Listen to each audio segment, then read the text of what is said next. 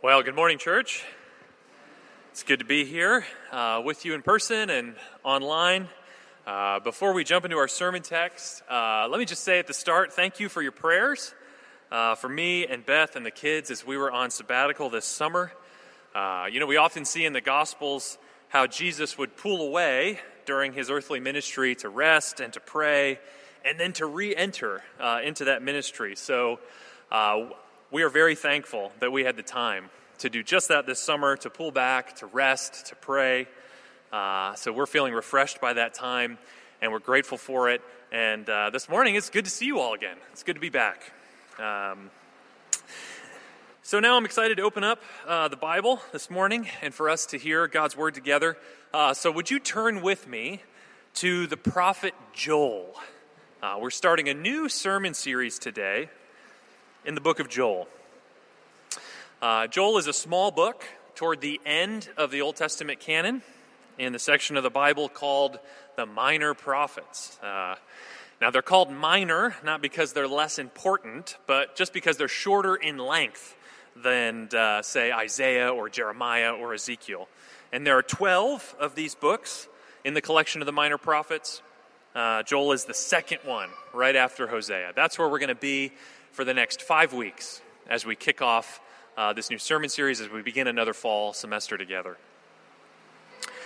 Now, one of the unique things about the book of Joel is that he doesn't give us any direct information about when in Israel's history he was preaching and writing. Um, but as we'll see, that doesn't create any major difficulties for understanding and applying the book today. Joel's message, as we'll see, is timeless and it's, in a striking way, particularly relevant, I think, for our situation right now. So, so let me pray, and then I'll read Joel chapter 1, and then we'll unpack what Joel has to say to us. So let's pray together. Our Father in heaven, uh, we are grateful for uh, the fact that you choose not to remain unknown and far off, but you have chosen to reveal yourself to us. God, what good news it is that you, the source of life and our ultimate happiness, God, what good news it is that you've chosen to make yourself known. And thank you for sending your Spirit that we might know you. And thank you most of all for sending Jesus so that we can know exactly what you're like in him and through him and united to him. So help us now as we come to your written word. Help us to understand what your Spirit is saying to us that we might know you better, trust you more deeply, and love you more fully, we pray. In Christ's name, amen. Uh, so let me begin by reading the first 12 verses of Joel chapter 1. Joel chapter 1. The word of the Lord that came to Joel, the son of Pethuel. Hear this, you elders. Give ear, all inhabitants of the land. Has such a thing happened in your days or in the days of your fathers? Tell your children of it, and let your children tell their children, and their children to another generation. What the cutting locust left, the swarming locust has eaten. What the swarming locust left, the hopping locust has eaten. What the hopping locust left, the destroying locust has eaten.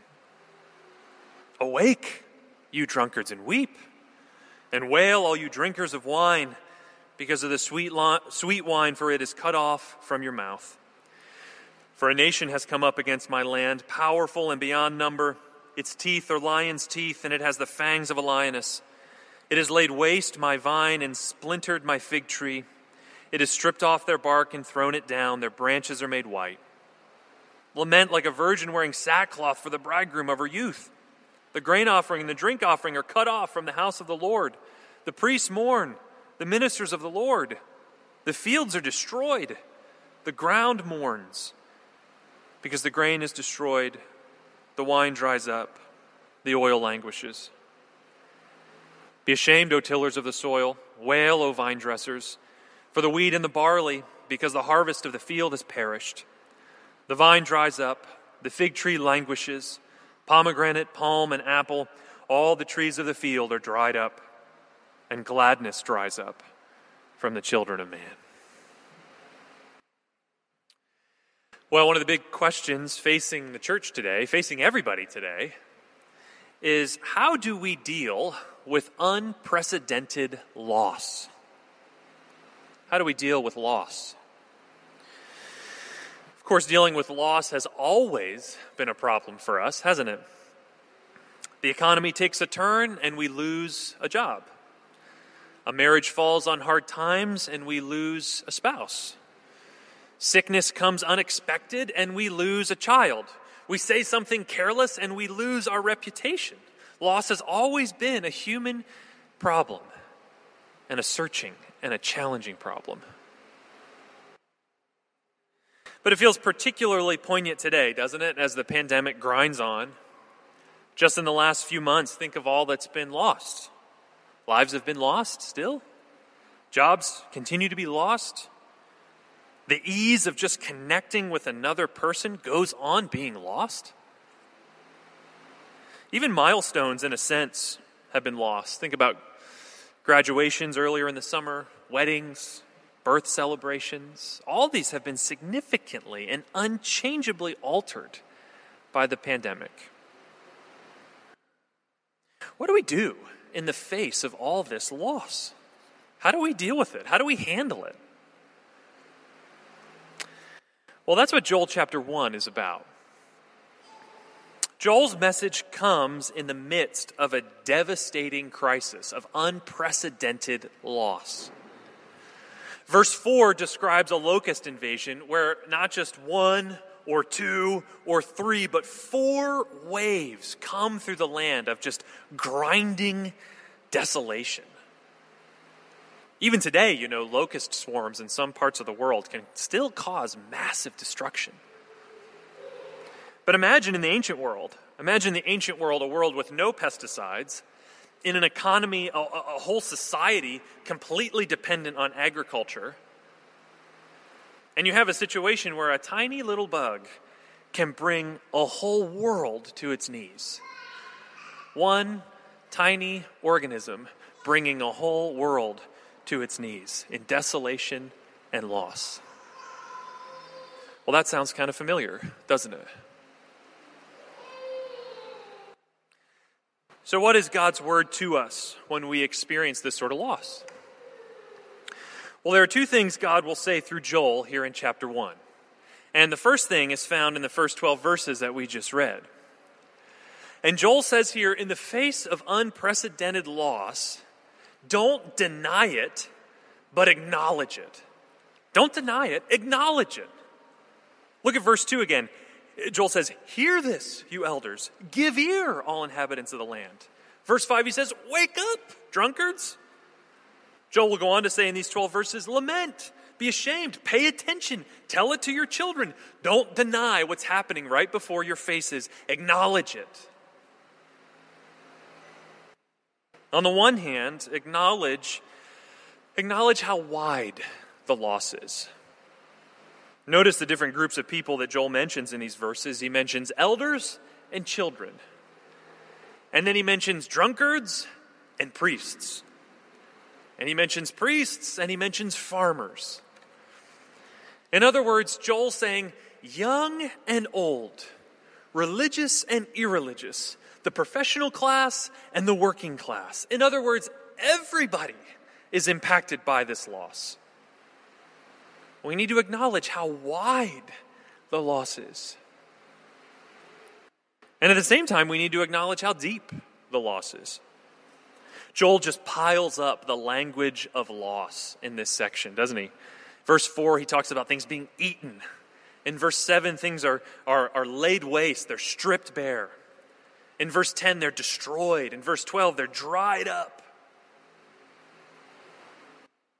And notice how deep the loss goes. It's, you know, it's not just sort of a social inconvenience, right? As the drunkards and the party goers have no more wine to drink. Well, that's kind of inconvenient. It's not just that. And it's not just an economic loss, as the farmers have seemingly lost every crop that they could have harvested. But it's not just an economic loss, it's, it, it's, and it's not just an ecological loss. You know, The ground here, Joel says, is just mourning and languishing. It's not just social, it's not just economic, it's not just ecological. It's also even, Joel says it with a lot of insight, it's a spiritual loss. There's a spiritual loss happening. Verse 9 the regular offerings of the temple are cut off. That kind of regular fellowship with God that the people were meant to have through the practices of the temple are being shut down because of what they've experienced. So Joel says, acknowledge in the face of loss, acknowledge how wide it is and acknowledge how deep it is. Don't deny it. But why is it so important that we don't live in denial, but we acknowledge our losses? Now, there are lots of things we could say, maybe. Uh, living in denial, of course, creates all sorts of emotional and social problems and exacerbates them. No one wants to live in denial, right? But I think the, perhaps the most important thing we could say is this if we live in denial of what's happening before us, we remain closed off from what God is doing in the midst of the loss if we don't wake up and acknowledge what's happening, we are missing what God is doing right in our midst. If we shut it down and push it away, we're also pushing away the work of God. You see, friends, the reality is the sovereignty of God doesn't end where our losses begin. Even in loss, God is sovereign and God is working out his purposes. But if we deny the loss, if we turn away from it, if we try to stuff it or ignore it, or what most of us are trying to do today, if we try to just entertain ourselves through it, watching whatever happens to be streaming, if we just try to entertain ourselves until it goes away, we're going to miss what God is doing in the midst of it and the change He's bringing about.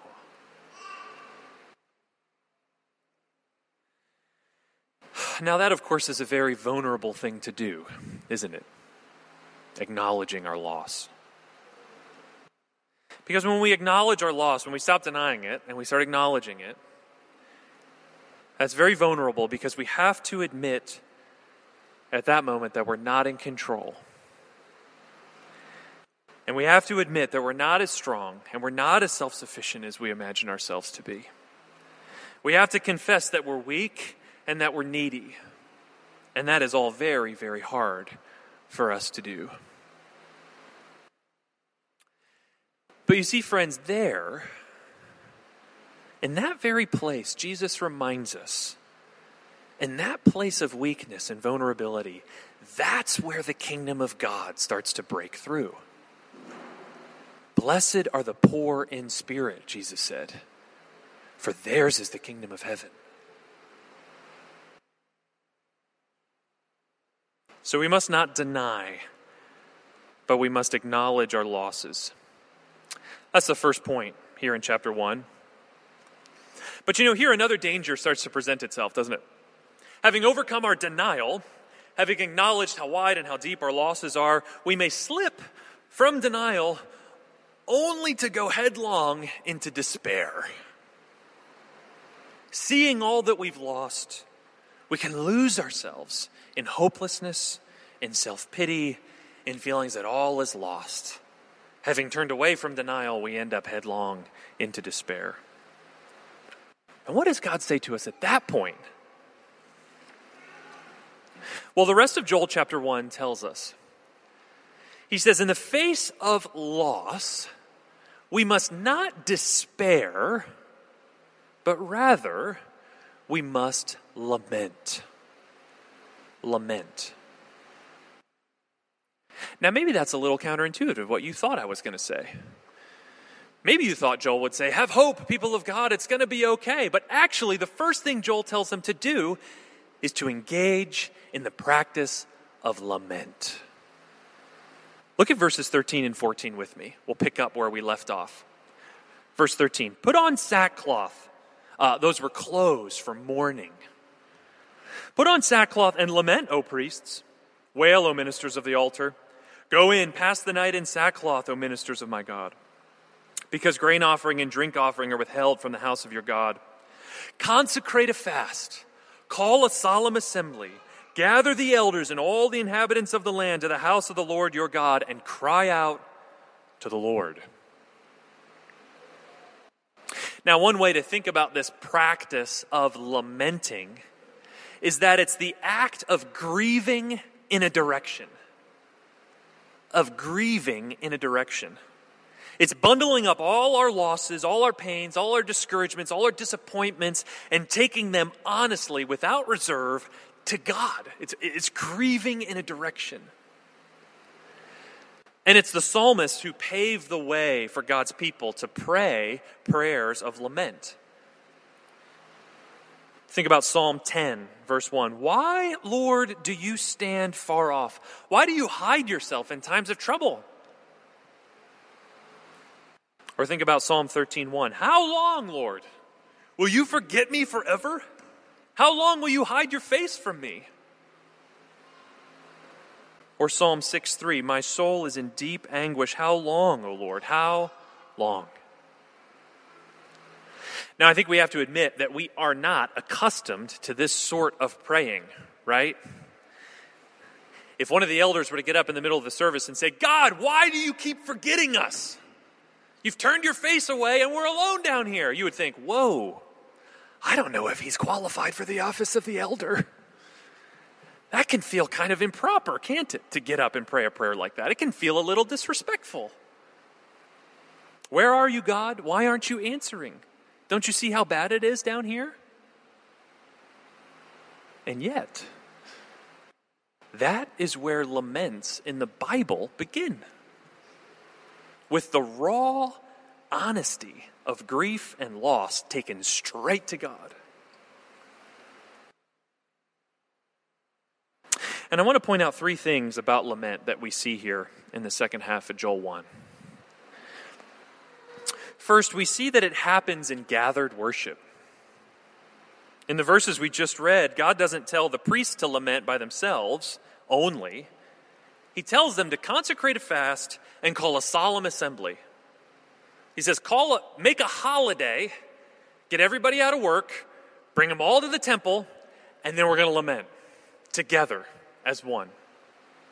The house of God's going to become the location where the people cry out to the Lord in lament. And so it should be for us today. Church gatherings are not only a place to express joy, but also sadness. Church gatherings are a place and a time not just to celebrate successes, but to mourn losses. Church gatherings are a place and a time not only where we rejoice with those who rejoice, but where we weep with those who weep. And historically, we've not been very good at this as the church. You know, we think we have to put on a happy face and lead happy services with a happy message so everybody will leave happy. But that is not actually biblical spirituality and is not biblical worship only. In Romans 12, Paul says, Offer your bodies as a living sacrifice to God. That's real, genuine worship. In other words, Paul says, You have to give everything to God. And that means your joys and your sorrows. And that means your triumphs and your failures. And that means your peace and your deep seated sense of unrest. Everything goes on the altar before God your whole life, your whole body. And in times of loss, that means we do what Joel says here we lament. Now, initially, we might feel that lamenting, uh, whether in private prayer or especially in public worship, is kind of offsetting or unsettling uh, or sort of off putting. Or maybe it even displays kind of a lack of faith in God. But the reality is, Praying prayers of lament are actually liberating.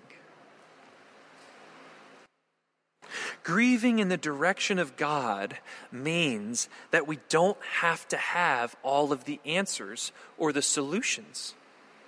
It means we don't have to have all of the inner strength to tough it out. When we pray prayers of lament together, we're actually liberating ourselves from trying to be our own saviors.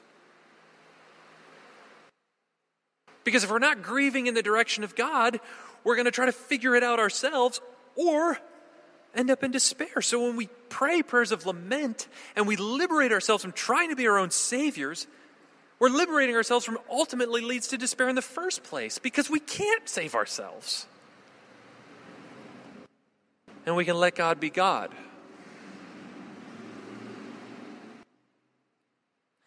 And so to lament means to take all our griefs and all our losses to God with honesty, both in private prayer and in public worship, and together. That's point one about lament. But to lament also means something else. It means another thing for Joel. To lament means to connect our losses to a bigger story. Lamenting means taking our losses to God, even together, but then connecting it to a bigger story. Look at verses 15 through 18. Let me read those for us. Joel says, Alas for the day! For the day of the Lord is near, and as destruction from the Almighty it comes. Is not the food cut off before our eyes? Joy and gladness from the house of our God? The seed shrivels under the clods. The storehouses are desolate. The granaries are torn down because the grain is dried up. How the beasts groan! The herds of cattle are perplexed because there's no pasture for them. Even the flocks of sheep suffer. Now, at this point in Joel chapter 1, Joel's actually beginning to model for us what lament looks like. In the last couple verses, he said, I want you all to do it together. Now he's kind of showing us a model of what it looks like. And notice in verses 16 through 18 of what I just read, we see what we already saw that, that, that we're being led to an honest pouring out to God of all the losses that we've experienced. But look at verse 15. Alas, for the day. For the day of the Lord is near, and as destruction from the Almighty it comes. In other words, Joel sees in the present catastrophe not just an agricultural or an economic crisis, and he sees not just a spiritual disruption of temple worship, he sees something even more. For Joel, this magnitude of the locust invasion, this unprecedented loss, is a reminder. It's, a, it's sort of a beacon.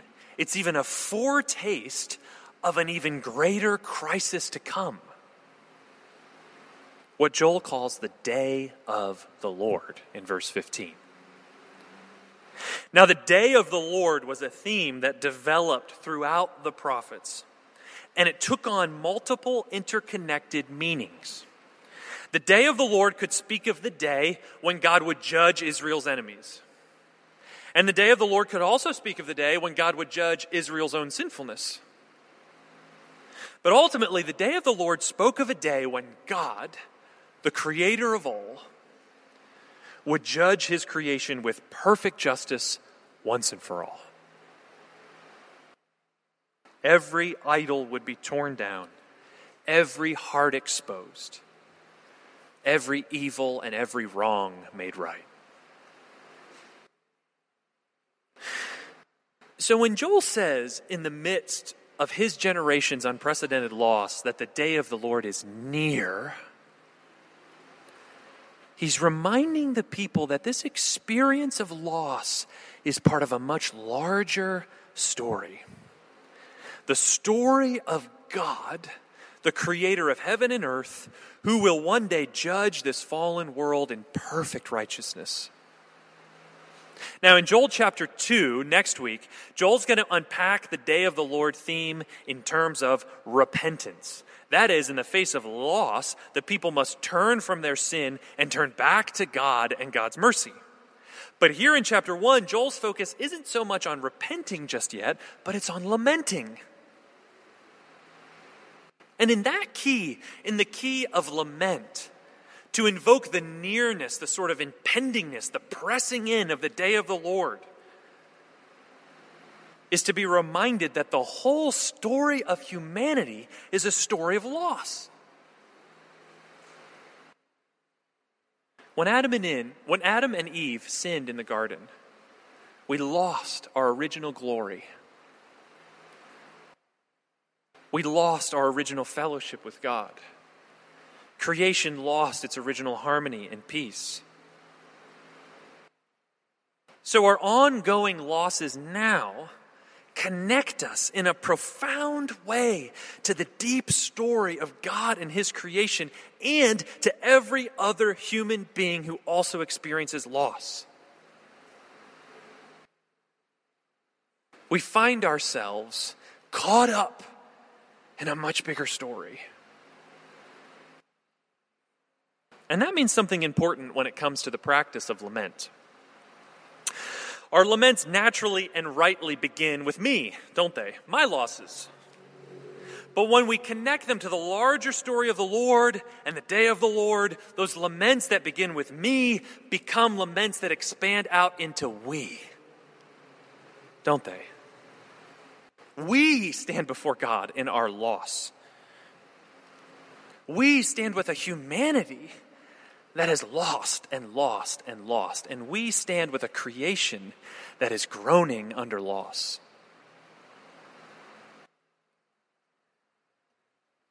And that means we aren't alone before God in our grief.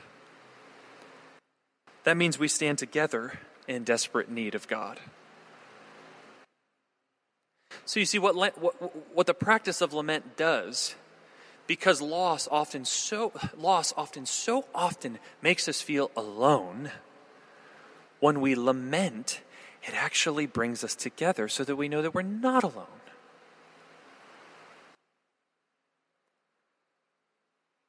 So lament connects us to the bigger story of god.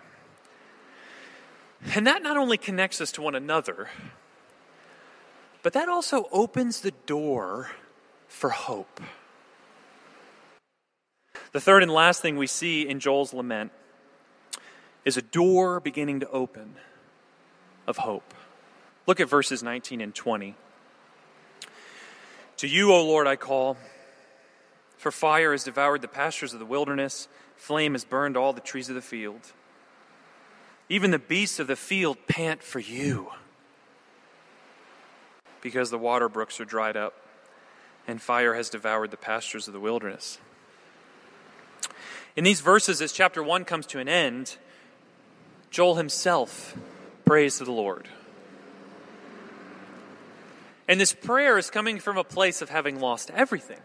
Did you notice there? Pastures gone, trees gone, water gone. It's all burned, it's all dried up. And what does that mean? God is now their only hope.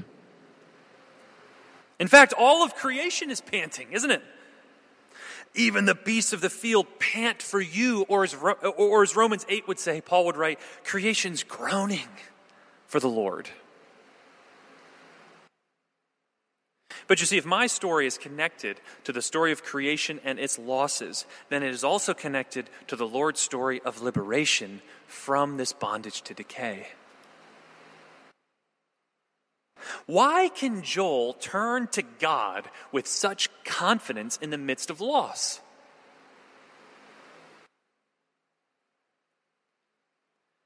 Because Joel knows that God keeps his promises. And, friends, how much more today do we know that to be true? From the perspective of the New Testament, we see that at the heart of the Bible is the story of the Creator God, the one true God who is willing to enter creation in the person of Jesus and to lose everything. Jesus is the one who's stripped bare. Jesus is the one who's cut off for us in our place. And at the heart of the cross, in that moment of being stripped bare and cut off, comes a cry and a prayer of lament My God, my God, why have you forsaken me? And in that moment, Jesus' identification with us in our sin and in our loss couldn't be more profound or real. And Jesus' own lament on the cross, it, you know, it not only invites us to lament with Jesus, but it allows us to lament with hope and with trust, with the kind of trust that Joel has in verse 19 when he says, To you, O Lord, I call. Because you see, friends, the gospel, the good news is this that Jesus lost everything for us. so that even if we lose everything, we'll never be lost. No matter how dark it gets, our Heavenly Father will not abandon His children. In Jesus, God has kept His promise to save. Christ lost it all to regain us and bring us home. And so now, in the midst of loss, rather than despair, we lament. We grieve in a direction. And we do that together. And we do that in line with God's story. And we do it with confidence, even with hope.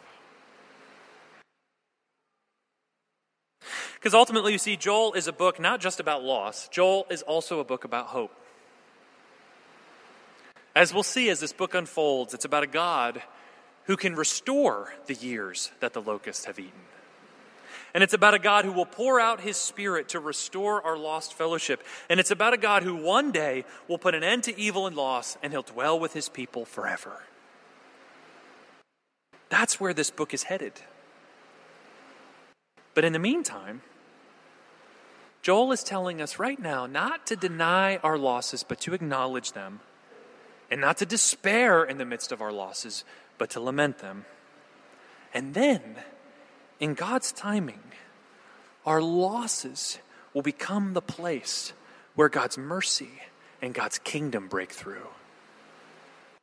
Let's pray.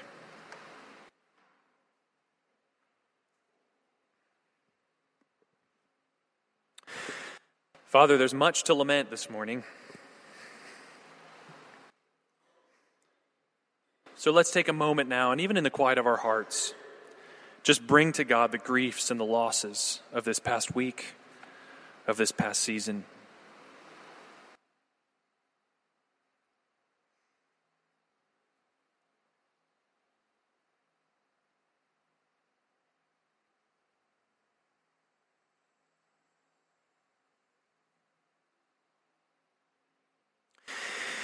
Father, thank you for hearing the prayers of your children.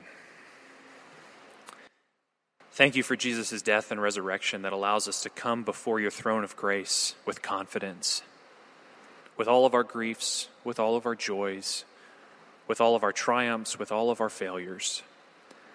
Thank you that because of Jesus and the covenant that he kept, we can come with confidence. Father, we pray that you would continue to pour out your Spirit upon your church. Help us, we pray, to walk faithfully in these days. In Jesus' name, amen.